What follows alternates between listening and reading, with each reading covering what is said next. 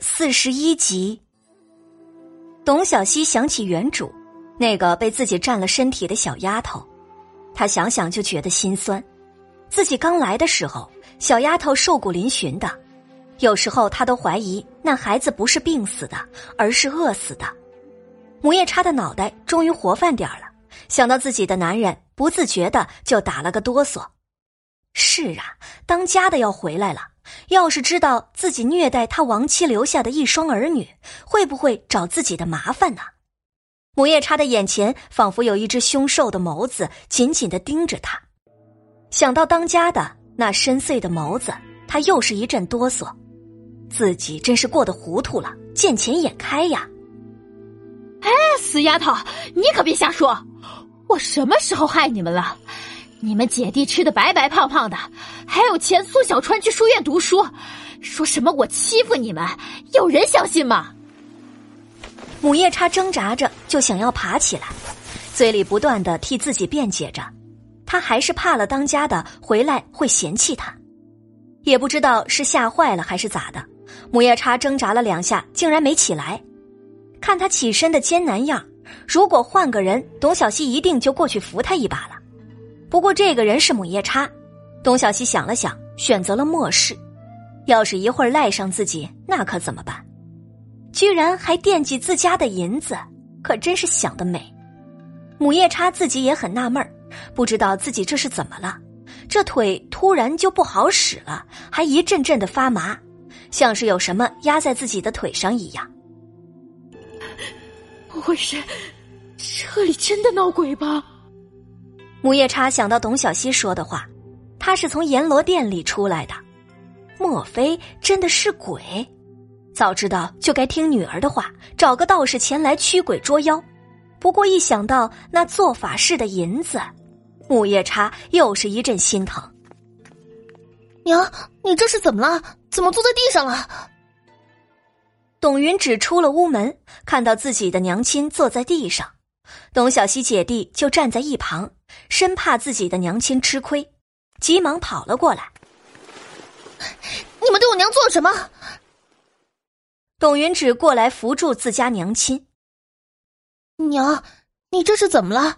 是不是受他们欺负了？哼，真是没大没小，没有教养。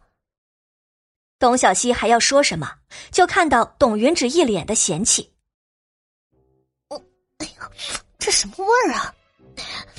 有人尿床了，真是骚气。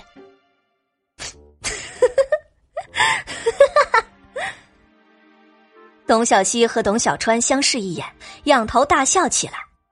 母夜叉一脸的羞愤，听到女儿这样说，饶是以母夜叉强大的内心，也是一阵尴尬。哎呀，不要再说了，我们走。母夜叉尴尬的。拉了拉董云芷，想要离开。董云芷好不容易认为自己抓住了他们姐弟二人的糗事，怎么可能就这样轻易放过？真是的，都已经十一二岁了，居然还会尿床！啊，果然是没有教养的野小子！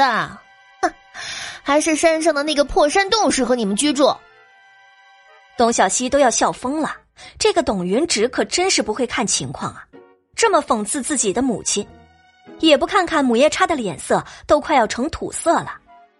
母夜叉这下子自食恶果了，气得推了一把董云芷。哎呀，说说说，你怎么这么多话？还不走，等着人家管你饭吃？这个女儿居然帮着外人欺负自家人，真是生了个孽障。哎呀，娘，你到底说什么呢？怎么就要走了？董云芷十分不解。直到经过董小川的指引，看到自己娘亲裤子上湿哒哒的，恍然明白，脸色十分的难看。娘啊，那个昨天你说的今天要吃的，我不会做哎，回去教教我吧。董云只憋了半天，终于想出了一个尴尬的借口。哎呀，真是的，什么事情都得我在一旁照看，要你这女儿有什么用啊？母夜叉看女儿给自己一个台阶下，急忙就坡下驴。姐，你看他们。董小川哈哈哈的笑得直不起腰来。